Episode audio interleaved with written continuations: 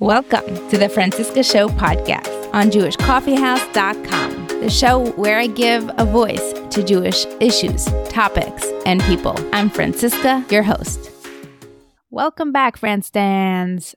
I will be taking a break next week, so I will have an old episode streaming for you next week. So it's great for any of our newer listeners or some of our older listeners who missed that episode last year. I know Pesach is a busy time, and I will use that to take a much needed break. The throwback episode for today is the Frum Sex Ed panel, and the reason for it is because we mention it in this episode, and I actually re listened to it, so I would recommend you re listen to it as well. Last week, we had Rabbi Avrami Zippel, who talked about his new book and make sure you order a copy. He said something along the lines of children of Shluchim go one of two ways. Either they continue the path of their parents or they go and they do not want to do that. Well, today's episode is the opposite extreme example because not everybody who doesn't do shlichus goes off on their journey as much as our guest today talks about being off the derech. I don't like using that terminology. I would like to correct it to being on his own derech, just because everybody is on their own derech, and it's not for us to judge what derech people are on or off of. So I would like to remind you to listen to the other podcasts on jewishcoffeehouse.com that are so valuable and interesting and entertaining. So if you like this podcast, you'll probably enjoy the other ones as well. And it's linked in the show notes. Next, I'm helping companies with video content as well as podcasting. I'm starting a done for you service at K Productions or restarting it and I'm taking on a few new clients after Pesach. So if you or anyone you know is looking for this kind of service, please refer them to me. Referrals are the best way for you to support me on the show, but not the only way. If you share this podcast with other friends or just rate it and review it on whatever podcast listening app you're listening to, that's another great way to support me. One of my favorite ways, actually, is for you to send me a personal note or a note on the Franciska Show discussion group where hopefully it encourages conversation. Any feedback and thoughts are always welcome. I hope you have a beautiful Pesach and you feel the liberation from all the things that we are enslaved to in today's day and age. Here we go. Enjoy the show. Welcome back to the Franciska Show, Franstans. Today with us, we have Shmuli Myers from Slovakia, currently in Indiana. Okay, welcome to the show, Shmuli. Sure, thanks for having me. You have such an interesting story. I know we don't focus so much on stories of musicians anymore. We used to. You can definitely go back and listen to the first 100 episodes on this podcast. We go deep and into it. The reason we are doing this episode today is because there is a lot of conversation around questioning the beliefs and the way we observe and conduct religion and Jewish orthodoxy as it is.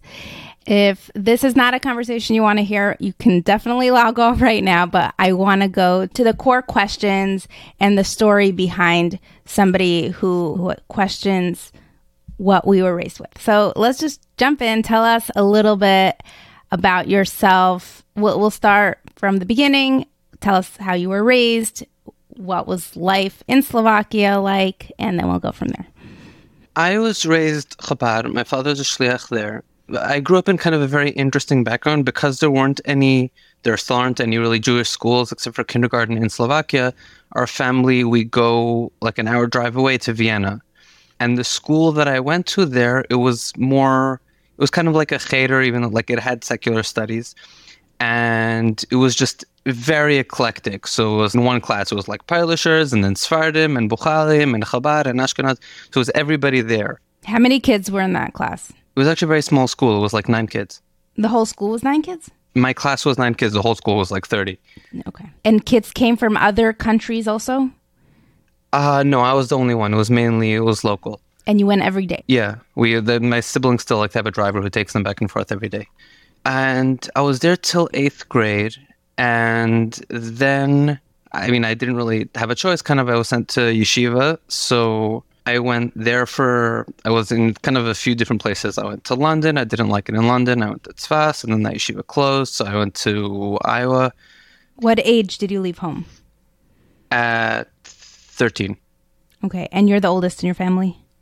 I'm no, I'm the fifth actually of 13. Thanks for that context. Well, I guess one thing which kind of is important, I won't go too much into because like a I'm not Prince Harry and I don't go with that vibe, but it just it is important for the story. I things were very very strict at home in terms of religiosity and just stuff in general. I definitely felt a lot of times that kind of acceptance was conditional on being Chabad enough or religious enough. Now, once I'm saying that, I will also say, you know, the dynamic has completely changed and things are really wonderful now. But definitely when I was growing up, both in school and also at home, it was definitely very, very strict and sometimes kind of toxic. And that did kind of influence my view of what, you know, generally we assume our higher powers are like from what our authoritative figures are like. And I definitely kind of had that idea from God, from what I had about the authoritative figures in my life. So I was in yeshiva and in school, actually, also in general. I have to say, I generally had a fairly lonely childhood. I was generally more quiet, and unfortunately, often that opens one up to bullying and stuff like that. Yeshiva, you say once you left home. Actually, it was it was also at school, school, and then a few times in, in, in a few different yeshivas. Then when I was around 18, 19, actually when I was in a really good yeshiva that I was enjoying myself, I sort of began realizing that Chabad wasn't really for me. And it just kind of, it was more, I guess, I'm a bit more like intellectual type. Like it wasn't really so much the rebellion. It was more like I saw what it stood for or what it stands for, I guess, hasn't really changed. And I had a lot of questions about stuff and things about like just, you know, answers to the questions in life about either science or meaning or stuff like that. And I didn't really feel that Chabad philosophy, if it is a philosophy, answers those accurately. I also saw then that I had a really great passion for music and that I wasn't really getting that in yeshiva. So I told my parents that I would like to go somewhere to study music. And again, to give them credit, they were completely open about it. So I then I went two years to a really amazing music school, actually, not sponsored anything. I would really recommend it. It's called Mizmor in Israel. It's for Orthodox people, but it's a really incredible music school. They have like top musicians in Israel teaching there. And they're closed on Shabbat and Chagim, and they have the vocal classes are separate for boys and girls. Those were really incredible years. I studied there.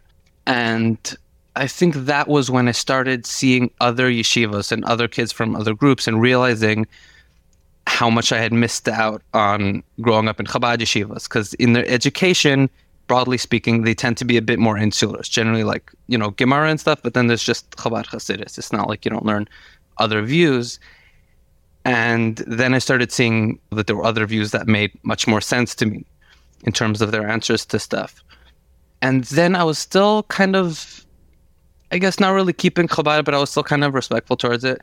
Okay, could you give examples when you mean keeping Chabad? You're talking about Chabad like it's different from Judaism. Oh, fair enough. Additional things, like, for example, davening Nusach Ari, well, keeping a beard, I guess that's a really big one.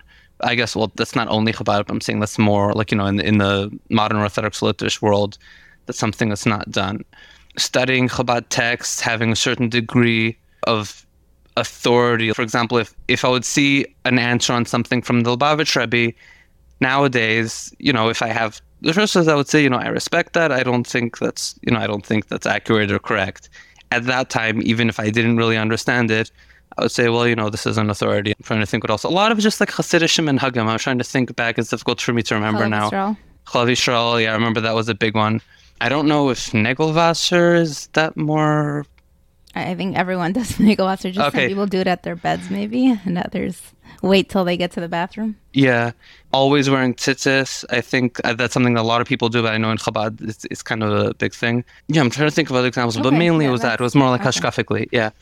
After two years there, I decided I want to go to America, and so I applied at Yeshiva University. I was there for a year, and that was where I kind of, I guess, seriously in terms of like I remember when I was there, like Erev Rosh Hashanah, I, like I proper I went to three of the rabbis there, and I like I took a proper Hataras Nedarim from Chabad Minhagim.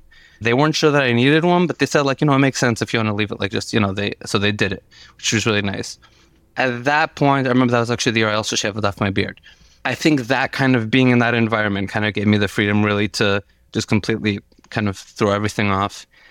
Uh, even though I was still observant at the time. And when you say uh, like, everything, you mean everything Chabad, all the Chabad minhagim, or you're talking about everything, everything? So that was still everything, like all the extra Chabad minhagim. In fact, at that point, I guess I still had, like, that was when I really started learning with other people, like the other sources of things. And I don't know, like for some people, it's not a big deal. For me, I really started getting into like how Chabad answers different ashkafic things and the sources of Chassidus and of Kabbalah like that. And I was very passionate about it. So I think in retrospect, I, I would sometimes walk up to like Chabad people and I'm like, hey, you know, the Zohar is a forgery and stuff like that. But the, What's uh, a Zohar forgery? the Zohar. So I was kind of in that phase.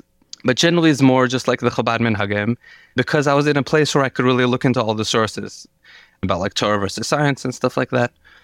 I was there for a year and then I realized, by the way, also, I love the place. They're incredible in terms of religiously, in terms of educational, everything. It happens to be their music program isn't too great. It's very, very small. I mean, to be fair, part of it was my naivete. I was like, well, of course, any American university, they'll have an amazing jazz study program. So I decided to go into film scoring. In retrospect, I'm not sure why. It just appealed to me, even though I'm not really such a movie whiz. So I applied to this college in, I applied to a few. I got accepted in Hollywood. Hollywood, California. And yeah, so that was where I spent my last four years. And that was where I really started going through a big kind of religious, I really started questioning kind of everything. Let the chips fall wherever they may. And I guess I would distinguish that was also where, not that long afterwards, actually, like a f- four or six months afterwards, that was where I pretty much stopped keeping everything. By everything, I mean like Shabbos, Kashrus, Negiah, uh, what else is there? Um, Tillin, pretty much everything. Yeah, I guess I would distinguish Chabad. I definitely left for intellectual reasons. That was something that I still feel like I just don't think it it's a movement that makes sense to me. I don't think it provides accurate answers for everything. I don't think halachically. I completely respect, you know, that people that there's minhag and stuff, and that people decide to keep.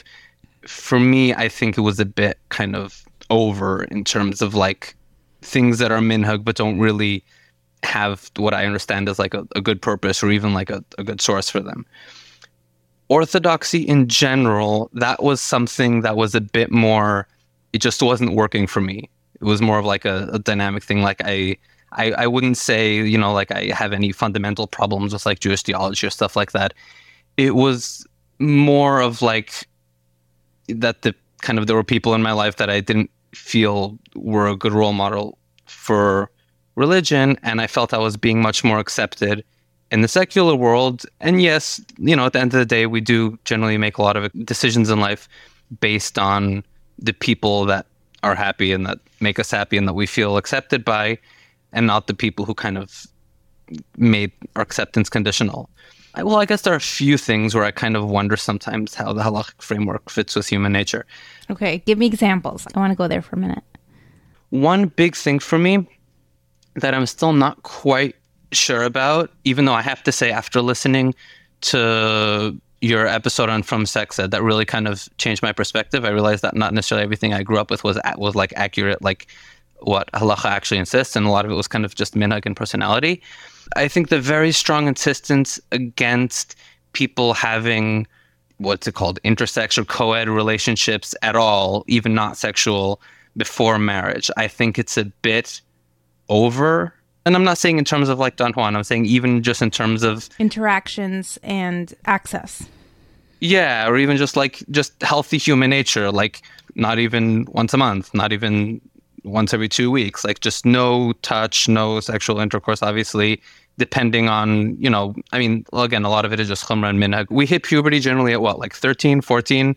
People, even at like the Hasidic community, they get married like what, 19? A lot of people, 21. What does a healthy, normal person do like before then like you know there's not really any options for them a lot of them don't learn how to interact and i did get an answer from your podcast that people don't necessarily always go from zero to everything Um, that was something a good point that you brought up, and you know that there's you know they have kind of warm up process, but in general, I don't think that the even like the healthy framework going just like whatever it is Rambam should it be a Aleph or wherever I'm, he has I'm that a whole little thing about confused because I feel like you're jumping. I, you brought up Oh. um, just healthy interactions for you know teenagers with the opposite sex, which just uh, gives some more of a healthier dynamic in terms of being able to perceive the other gender as human beings. Yeah. Okay, that's number one. Number two is restrictions in a committed marital Jewish relationship and the restrictions that come with that. So, wh- which one are you talking about? actually once i think after marriage i think that system pretty much makes sense to me that's actually something that i think is fine even in terms of like taras mishpacha and stuff like that that I, I kind of understand it's more before that like let's say if someone has a girlfriend not being able to have sex not being able really to touch except for like maybe like some people say you're allowed to shake hands but like that's not what works for most people in a relationship. Um, no so after marriage i think it makes sense to me. G- uh, going with the more i guess you know the more open view not like the very chumradic view. Um, i think that was a big that was kind of the first one that comes to mind yeah i guess that would be my kind of my prime example. People don't generally talk about this stage of life where you're still single but you want to be sexually active and it's a little bit ignored.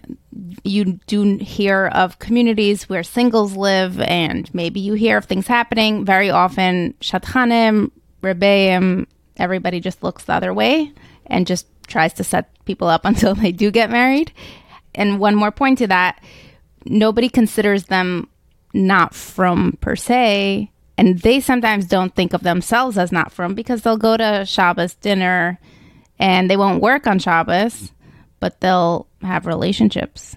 And I'm not saying anything's okay or not for anyone who likes to tear apart things that I say. Meaning you uh, identify as not orth. I, I don't know how you identify or how you feel. And just this week, Orthodox Conundrum released an episode about people have to say off the derech or whatever. It's everybody's just on their own journey, and there's one massive spectrum, and there's there's no such thing as this is the one derech and this is off the derech. Everybody has their own thing, but it's interesting that you're saying how you left everything, where that you have so many people who are just doing whatever they want, and if you ask them, they're like, "Yeah, I'm frum, I'm not frum, I don't know." They hopefully marry someone frum or Jewish, you know, if if we're picking standards here, and then they fall back into it because Taras Mishpacha does work or does make sense, and they do want to continue the Jewish identity and culture for their families and continue that lineage.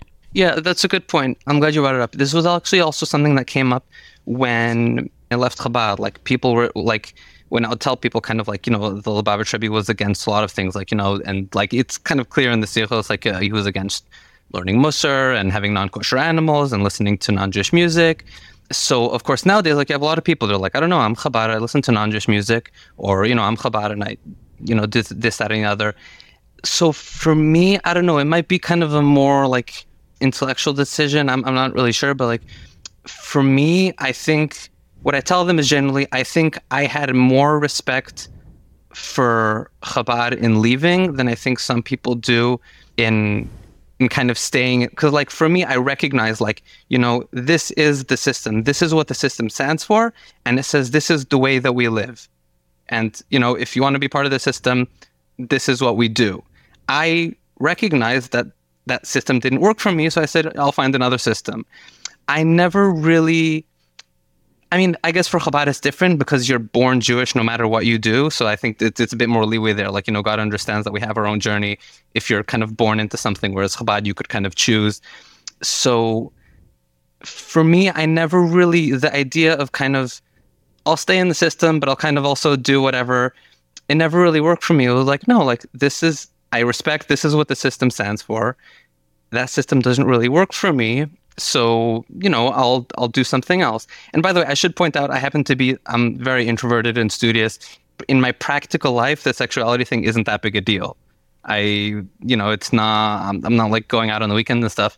It's more in terms of the halachic view on it. I definitely i know and i respect a lot of people who like you know they identify as frum and you know they're sexually active or they uh, whatever it is kind of they don't keep shabbos here and there or all the time uh, for me it was more that the general halachic view and that was kind of one example i don't really see how it fits in general human nature even after listening like big... to the episode um, I, I, learned yeah. a lot of stuff doing that episode. I should actually re-listen to it because I learn all the time from my guests. But that there were some basic things that just seemed so obvious that weren't obvious to me until somebody explained them. And what I'm thinking of specifically is that maybe these halachos are there. Hopefully, they are there to protect the men as well, and probably because then the men would just have a ton of kids they don't know about. But they're there to protect the women. A lot of the halachos in general, and the idea of nothing to everything on the wedding night. The idea is now you're in this safe relationship. Somebody is responsible for whatever may happen out of this relationship, and now it's nothing to everything versus taking that risk when you're not in that committed married relationship.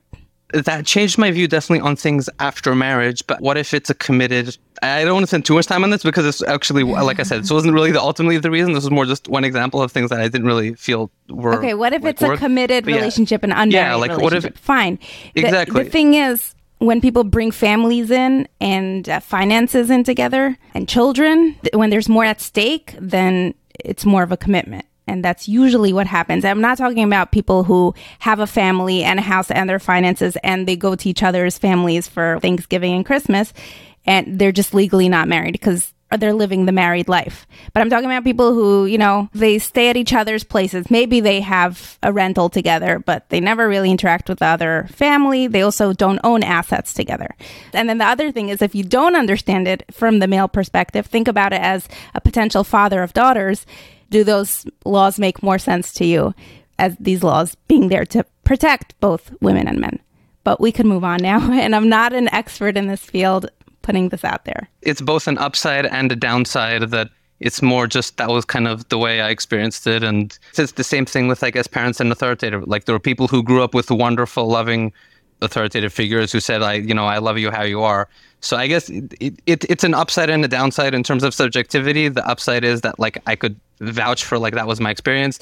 Downside is I won't always be able to give kind of like a rational, completely like you know it's that was the way I perceived it. I felt it wouldn't work for me. So that's okay. Once you are going on the emotional, then I can't argue anymore. But when you started with yeah. the intellectual, I had to bring in my ideas for you. Okay, let's go. Yeah, definitely. So in Hollywood, and so that was actually a kind of for a while. I think I actually needed it. It was kind of like Henry James. He has a novel Portrait of a Lady, and there at the end of chapter seven, the, these two characters are talking, and one of them says, "But I always want to know the things one shouldn't do, so as to do them." asked her aunt.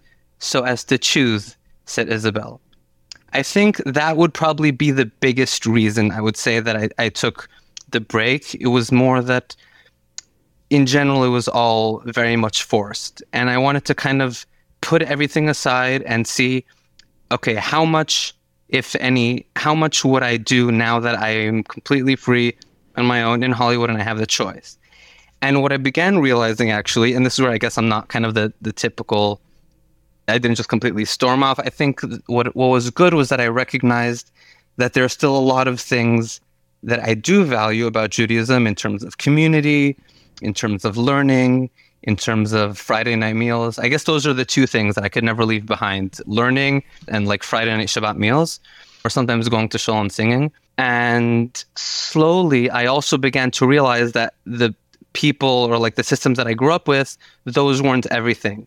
And I have to say one particular anecdote, which really I have to share, really stuck with me. I went once to this really nice family in LA and they knew I wasn't observant. You know, sometimes if I want to, like I could kind of pretend and just, but but they knew I wasn't observant that was a bit of a walk away. It was like a 30, 40 minute walk from where I lived.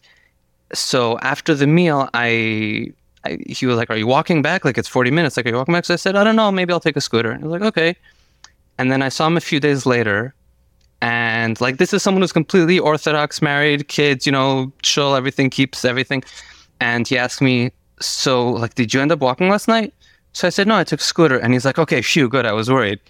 And like for me, it's like like imagine like the father comes into your room. It's like, were you in your room last night? It's like, no, actually, I, I went out partying in the bar. It's like, okay, phew, I was worried you stayed in your room. It's like, and that was actually after I kind of was shocked. I was really, that really, that was very thought provoking.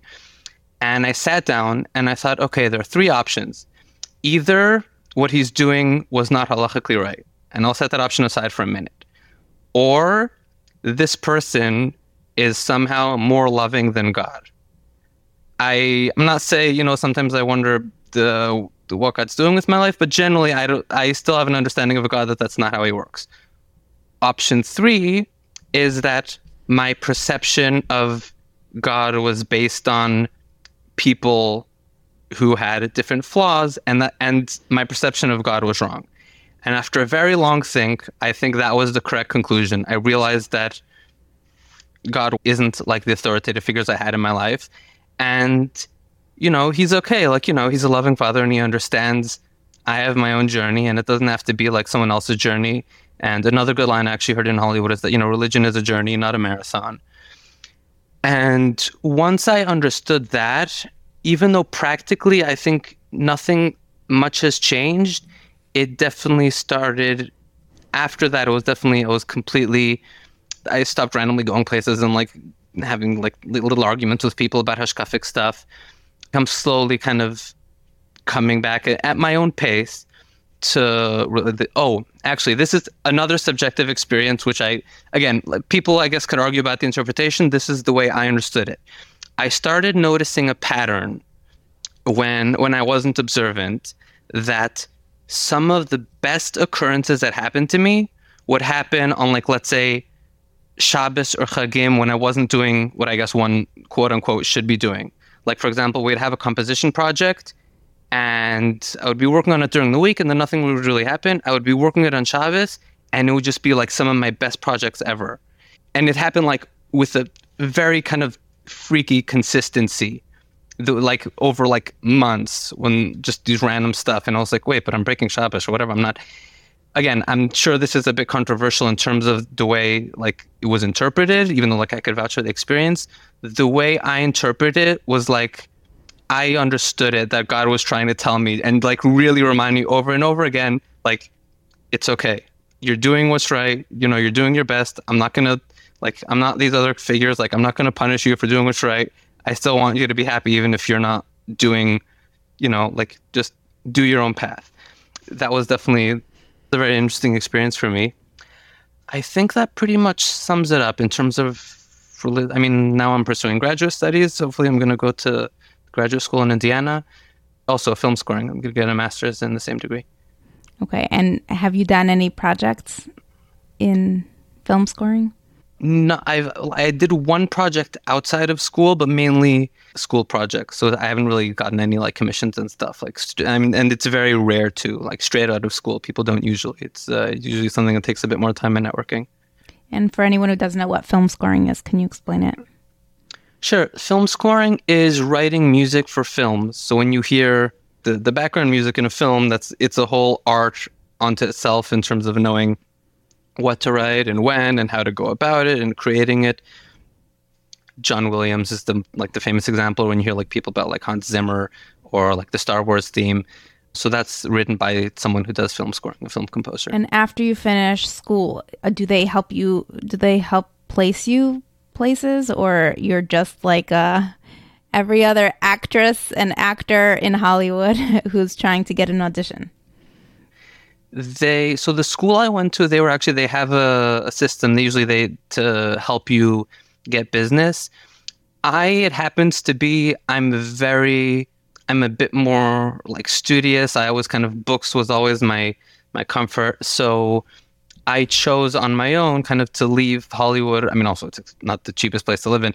I really want to hang on to the world of academia and study as much as possible one doesn't have to go to graduate school like film scoring is like any art they don't really care about the degree you know if you could deliver then that's fine but i really i love kind of studying like really the orchestra and different stuff so, so you'll end up being uh, a professor at one of these graduate programs hopefully i mean maybe i'll be a film composer i just i, I want to learn for a bit longer before i have to go and network and all that stuff cool Okay, so back to our conversation. Talk to me about what what it was like more in Hollywood. Yeah, Hollywood. I I think actually my religious journey also. I think it it, it was a very specific Hollywood thing. I was discussing this recently in my apartment complex. There's this really nice Israeli girl who was staying there. Also, kind of, and it was interesting seeing the different perspective on the same thing because she grew up completely secular. I think one of the things that really kind of helped me realize, and from what I've read about other people who who go off the derech, kind of sometimes helps a lot of them realize or like to go back, is kind of seeing a lot of the Hollywood life. And I was like, okay, I have all the options. I could try everything. Let's try it, see if it works, and see if I'm happy. And one thing that I kept coming back to was I don't know, I just kind of realized a lot of the shallowness of a lot of it and I'm not saying outright, you know, all the secular people. I know a lot of secular Christian people who have incredibly meaningful lives and are some of the most mature people I know. But we are talking but, about the the epitome yeah, exactly. of shallow. Oh, yeah. Avi- yeah, aviavosa tuma, as they call it. And one thing I kept thinking of a lot, actually, in another play by Ibsen in Dollhouse, in the last act, basically, it's this woman who's kind of taking her husband to task about like that he wasn't there for her. And at one point, he kind of he, he gets fed up and he says, How unreasonable and how ungrateful you are, Nora. Have you not been happy here? So she says, No, I have never been happy. I thought I was, but it has never really been so. And he says, Not not happy. And she says, No, only merry. I would think about that line a lot when I was walking through Hollywood kind of on the weekends. I don't know. I looked at the people and they didn't seem happy. They seemed merry. What does that difference mean to you? I think merriment is more of like a forced exuberance whereas happiness is more of like a contentment that you kind of feel that you're doing something meaningful in life it could be just because i'm introverted i understand a lot of extroverted people they get their energy from being in you know in, in situations like that and they genuinely you know they they have you know a night out with the girls and they go out to the bar and stuff like that so that might be part of it that is just personally for me as an introvert it's not but i don't know a lot of it it just seems it, I mean, the world does put a big emphasis on being happy, and that's how half of the commercial industry works. This will make you happy. That will make you happy. Buy this, buy that, buy that, right? That's how marketing works. And with Judaism, I, I don't think happiness is a goal anywhere. I think Jonathan Sacks points it out. He, he, there are those famous like these words that can't really be translated. I think Jonathan Sacks points it, points out that simcha is really kind of an untranslatable word, and it's like joy shared and that's kind of one of the fundamental things which and this i wouldn't say hollywood i think this is a general like a western society that kind of forgetting that a lot of the that we're we're social animals and that part of the joys that we find in life are things that we experience with other people and not in the, not in the sense of like you know clubbing and stuff like that with other people more in the sense of really getting to know someone like really having the value like what they say the value of face-to-face interactions versus technology I guess that would be oh now that I think about it, I guess that would be a good analogy of the difference between happiness and merriment. Like it's a difference between having a face-to-face conversation to someone with texting them.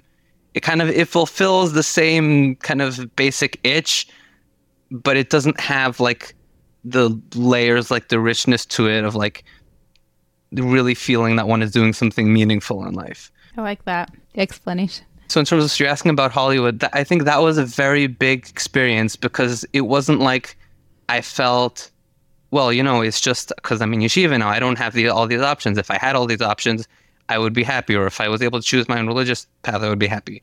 It was really just Hollywood was the first time. Also in yeshiva university, I was still kind of in a bit of yeshiva system. I mean, you know, people could do whatever they want while they're there. It's not, you know, they they obviously they keep their hands off. But that was like the first time was just like, here it is, everything you wanted, figure it out, and see how it makes you feel and then I was able to choose, and I was able to kind of, and still now I'm going through it because I have to, I'm still like mostly non-observant, but it's more like an intellectual change, like recognizing that you know my higher power isn't what I thought he was, and the frum community isn't what I grew up with. Also, I guess the kind of the Vienna frum community was a bit also stricter. So I have to say the Los Angeles frum community, I have to say it's one of the best communities I've ever been in. I don't know if I would have had the same experience in other places. They have a lot of different groups of people, and also each of those groups is also open to a whole bunch of different groups of people. So it's not like some places where you have either one group or you have a lot of groups, but they're not really talking to each other. So yeah, Los Angeles community was really an incredible, incredible place. And that definitely helped a lot of my religious journey.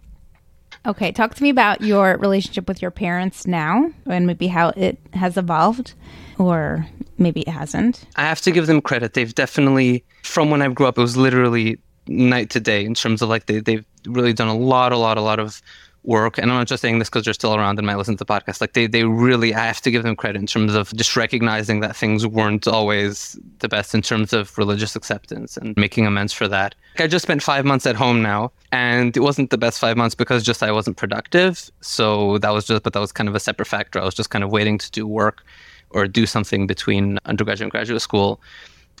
But like it was, you know, it was, it was fairly okay. And I also began realizing a lot of stuff that I was just, even while I was home, that I was just kind of, you know, doing on my own, even though I didn't really have to. It's still kind of, I mean, generally when one is my age, sometimes there's just people begin kind of having a bit of distance. And I definitely, sometimes something that people forget is that if, let's say, I hurt someone and then I change, I could have changed now for five years, but sometimes it's important to realize that, like, that other person still might be dealing with stuff from the five years ago. And it's not always like like now that i've changed i want i want everything to be okay. So that's something i'm still kind of working on on my own kind of keeping a healthy place where i don't feel that i'm kind of doing anything i'm not comfortable with or like rushing into something where i still have a lot of childhood trauma or stuff like that that i'm working on.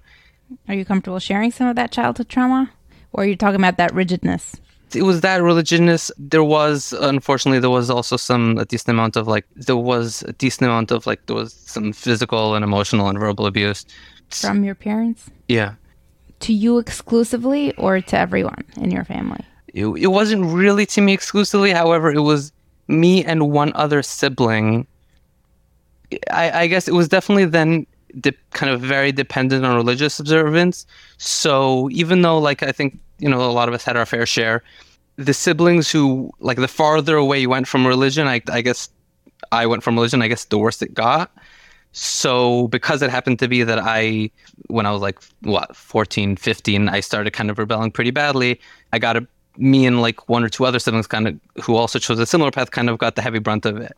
Not because, you know, just randomly, but I mean, not that that's the best reason to, but that was so I got a pretty heavy brunt of it. Like as an adult, they hit you, or it was, or they were saying. Uh, no, no, no. So th- that that was something that was that stopped actually pretty early. I'm very happy with that. It was more a lot of kind of when when people aren't accepted for and like people could tell where there's favoritism and when like you know the, the the yeshiva kid is getting more affection than another one people notice these stuff and everybody says like you know i love everybody equally but like you know unfortunately a lot of times that isn't the case and also it was kind of a bit of a combination because i think some people have it okay at home and they don't have it okay at school. Some people have it okay at school, they don't have it okay at home. I think one thing that also made it a bit more difficult was that also in school and in yeshiva, it wasn't much better because I was generally very quiet. Yeah, so I kind of I, I some of my coping, like you know, I I turned to books a lot and I was very kind of into myself, and so I think it was the combination of that that it was just like not much at home and not much at school, and again, I don't I don't really believe in you know Prince Harrying everything out and being resentful. I one of the lines I try to live with in um, Shantaram, I think it's chapter 22. He says, if you turn your heart into a weapon, you always end up using it on yourself. So even though I'm not observant, like I haven't watched my unorthodox life, I in general I, I don't really read the, those kind of books because I don't really. I'm like obviously I'm sharing with you what I went to, but I don't ultimately, you know, I'm I'm I'm not really a school of resentment type in terms of I, I think it's gonna it's it's gonna ruin me more than it's gonna ruin the people who the people who did anything. That's very impressive, by yeah. the way, that you. you. didn't watch or engage with that genre in general. Mm, and and your siblings, do you have good relationships with them? In a family of thirteen, I think in general it's difficult to maintain the same quality of relationship with everybody. I'm still shocked my mother remembers all the birthdays. and heck, I don't even remember all their ages. I mean, also once you leave the house, kind of you don't really know any of them as well. Like the younger ones generally. No, but the kids around your age, the ones you grew up with. Not the older ones, unfortunately. They were kind of also kind of a bit cruel sometimes. They shut you out. Yeah, it was like now I'm I'm I'm really spending a lot of time kind of going over these stuff. And in retrospect, I recognize like when I think about like, you know, grandparents and stuff like that, I know often that like I could kind of empathize, like, you know, my older siblings kind of the way it's like when people feel overpowered, then in order to maintain some sense of control, they'll try to have power over someone else. So I'm kind of beginning to understand that now. On the other hand, like, you know, pain is still pain and it's I just don't feel that it's right for me right now where I am in my life to maintain some of those relationships. And when you were home for 5 months, did you ever have deep conversations with your parents or it was just co-living? Would you participate in Shabbos meals and singing Torahs, or did you just stick to yourself and leave? Shabbos meals generally I kept. That's something I still enjoy. It was actually kind of a very interesting twist of irony. I um like I taught my family Kayachsov, which is like it's a very like it's a Hasidic niggin, and like here I am like the non observant kid I'm teaching because I again that's a song I I heard that in Karen and I love it. There were definitely conversations about where things were standing, and again, like I, I do have to just state again, things have completely changed now, and they're they're really much better. But generally, because a lot of the things that I get enthusiastic about is more like learning stuff, those are things that unfortunately I can't really share that much.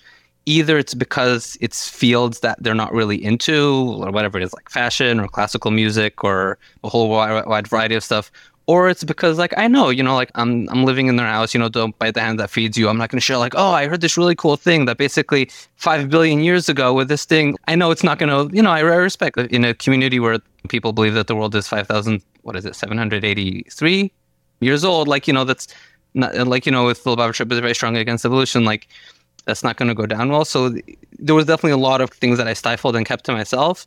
Overall, I would yeah, it, would, it wasn't too bad. There were was a lot of conversations about. I just decided to have conversations about other stuff that they could relate to, and it worked out pretty well. Nice to hear. Okay, talk to me about where you see yourself now and your future. Like, what what do you want? Because you don't identify or appreciate the genre of the ex orthodox memoirs and TV shows. I'd just like to hear where you're now or where you think you'd want to be. Where would you like to end up? Are you secretly hoping somebody's going to set you up with somebody who's sort of like doing what you're doing? And I don't want to put words in your mouth, but do you want to marry somebody who completely is from a different world? Similar experiences, but maybe totally separate and different? Or are you looking to sort of fit into some criteria that still allows you to consider yourself that you're part of the Jewish tribe? Well, I guess I, that's very simplistic. Just to take the general things that people ask by, I definitely think I would marry Jewish. Regarding frum, I don't know. And honestly, at this point, it's like they have in the 12 step, you know, I, whatever it is. I turn everything over to my higher power. For now, I'm just kind of focusing more on building myself up than on relationships. So I really, I'm trying as much as possible not really to think about it. And uh, well, I guess this is kind of important. The reason I'm doing that is because for a while, I, for a very long time actually, I was just in order to kind of fill up the emptiness or pain, I was chasing one relationship after another and getting kind of into some unhealthy ones. Were any of them long term or they were all short term? Um, no, mainly short term. Longest one was, I guess, six months. And eventually I began realizing that there were just patterns that I inherited or patterns that I kept repeating, which weren't serving me well in relationships.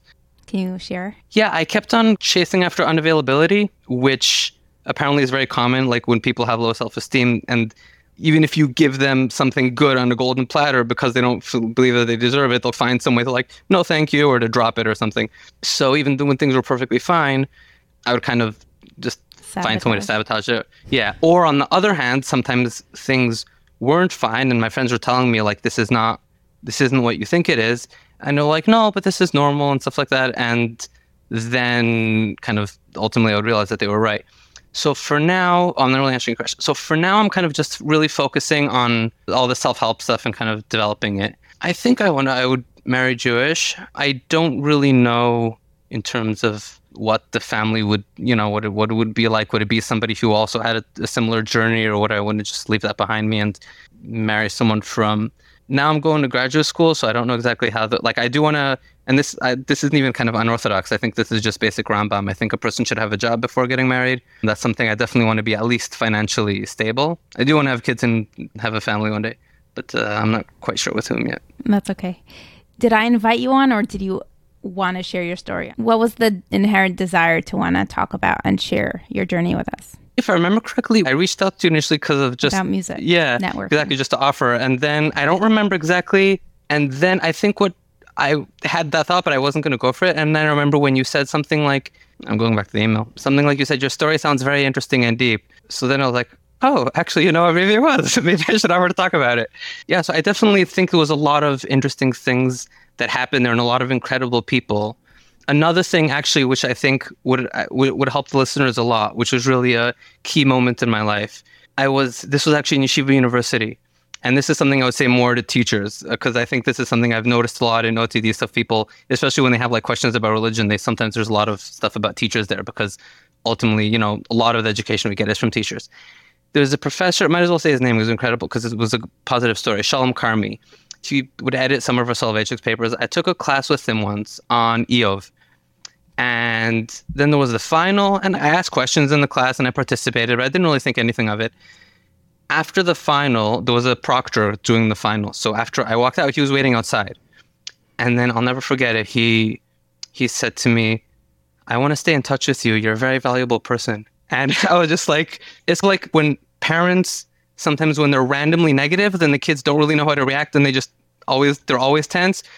I think there's also a very I would say this I guess to if there are any teachers listening like that quiet kid or the kid who's like asking questions inevitably. There's a story of Rav Shach that once uh, he, when he was like in in a hundred he was like a hundred or something. Uh, someone kept knocking on the door and he got up to and his gabbai asked later asked him like you know you're like you're sick like why did you get up and he said you never know what kind of broken heart might be standing behind the door so I, if I had that option, I would. That's something I would tape on like every classroom everywhere. You have to listen to our education episodes. That some of them didn't happen, how teachers are so stressed out, underpaid, and they're supposed to teach everybody a lot of things they don't want to learn in a very short amount of time. Fair enough. That was definitely that was something nobody had ever said to me before. Yeah, and it was also out of nowhere. Like it wasn't like I was kind of fishing for a compliment or I was trying to do something and I saw it coming. It was just after a final, and I was just a class that I had kind of asked questions. I didn't really know. That was something I definitely like. Teachers definitely shouldn't underestimate the value of what they say, and like the random quiet kid in the class, like you never know, both positive and negative. That was definitely a, a key moment, and you, I mean, he was an incredible person. There is one more thing actually that I would like to share, and this is probably the main reason that I thought of going on your podcast. As you heard, my religious story it wasn't really. I don't think it was you know, that kind of interesting in comparison to some of the other ones that are now being publicized. You know, I'm a fairly studious person and I love that. And I cherish that about myself. It just happens to be that in terms of like uh, rebelling was more like, you know, I, I sat and I read when I was in yeshiva and then I went off the derech and I just went to college and continued to sit and read. I think I've had an interesting life. I just don't think that my religious journey was the most interesting part of it. it was more in terms of like the places that I've been to and people that I've met and the different views that they've given me on uh, life and stuff, and also my musical journey, which I think was pretty interesting. But the main thing that I think what I wanted to share, which has helped me, but on the other hand, which I don't see really being thought about in culture, is about not being resentful. I think that is something that I would say either other people who have gone off the derech or people just in general, even who are on the derech, but just, you know, have legitimate grievances against people who have seriously wronged them is like, just do your best. These people have already deprived you of a childhood. Like, don't let them, by virtue of existing, deprive you of the rest of your life.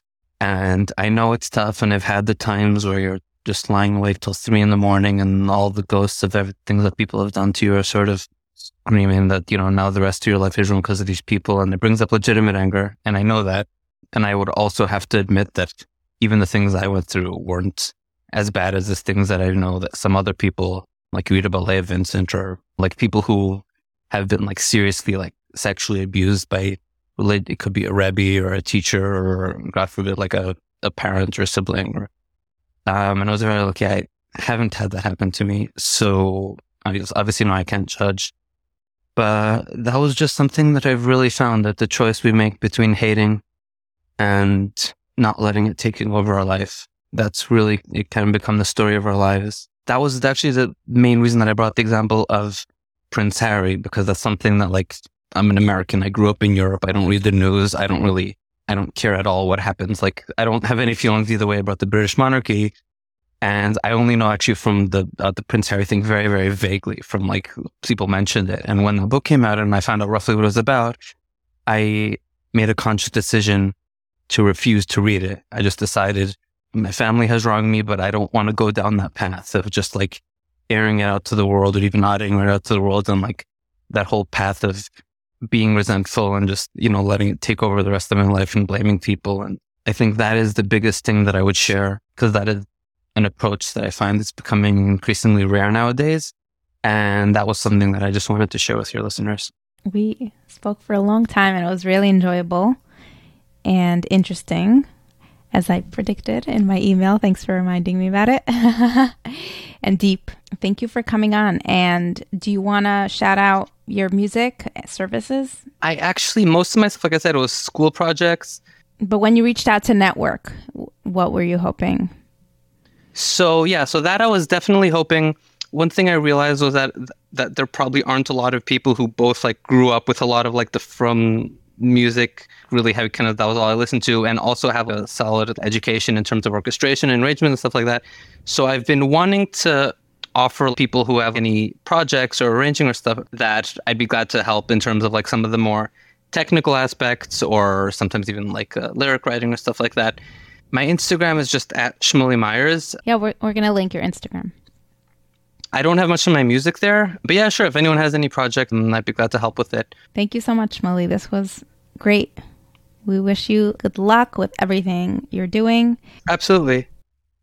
Thanks for listening until the end. Next week, we will have a restream of an older episode. I hope you have a beautiful Pesach. Please keep reaching out with your incredible feedback and your warm messages. I'm wishing you all a Chag Kasher V'Sameach and a good Yantif. See you next time.